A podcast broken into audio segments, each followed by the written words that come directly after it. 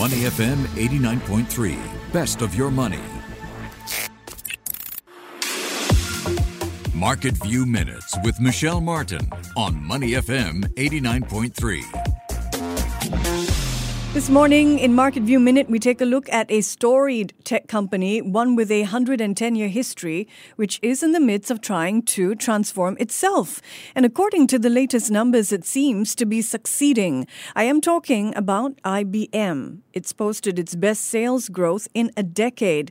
IBM sold more than 16 billion US dollars worth of goods and services in the fourth quarter of the year.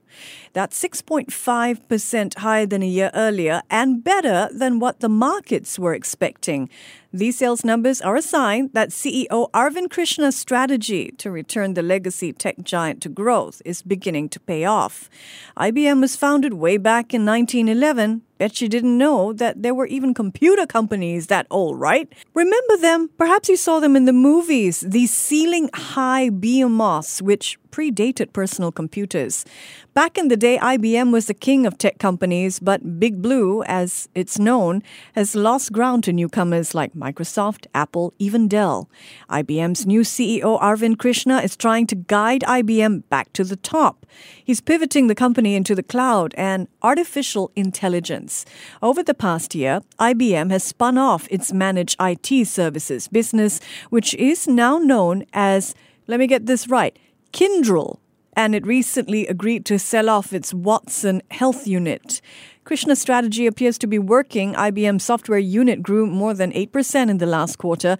Its consulting unit did even better, reporting 13% growth. That pivot to artificial intelligence is interesting because it's actually rooted in the company's history. IBM actually created the first practical example of AI back in the 1950s when it programmed a computer to play checkers and learn from its own experience. All right, let's come back to the present. Investors applauded IBM's latest results. Its share price jumped as much as 7% in after hours trade before easing back a bit. If you think Arvind Krishna is onto something and his pivot to the cloud and AI will continue to bear fruit, it may be time to take a closer look at IBM. Market View Minutes with Michelle Martin on Money FM 89.3. To listen to more great interviews, download our podcasts at moneyfm893.sg or download our audio app. That's A W E D I O. Available on Google Play or the App Store.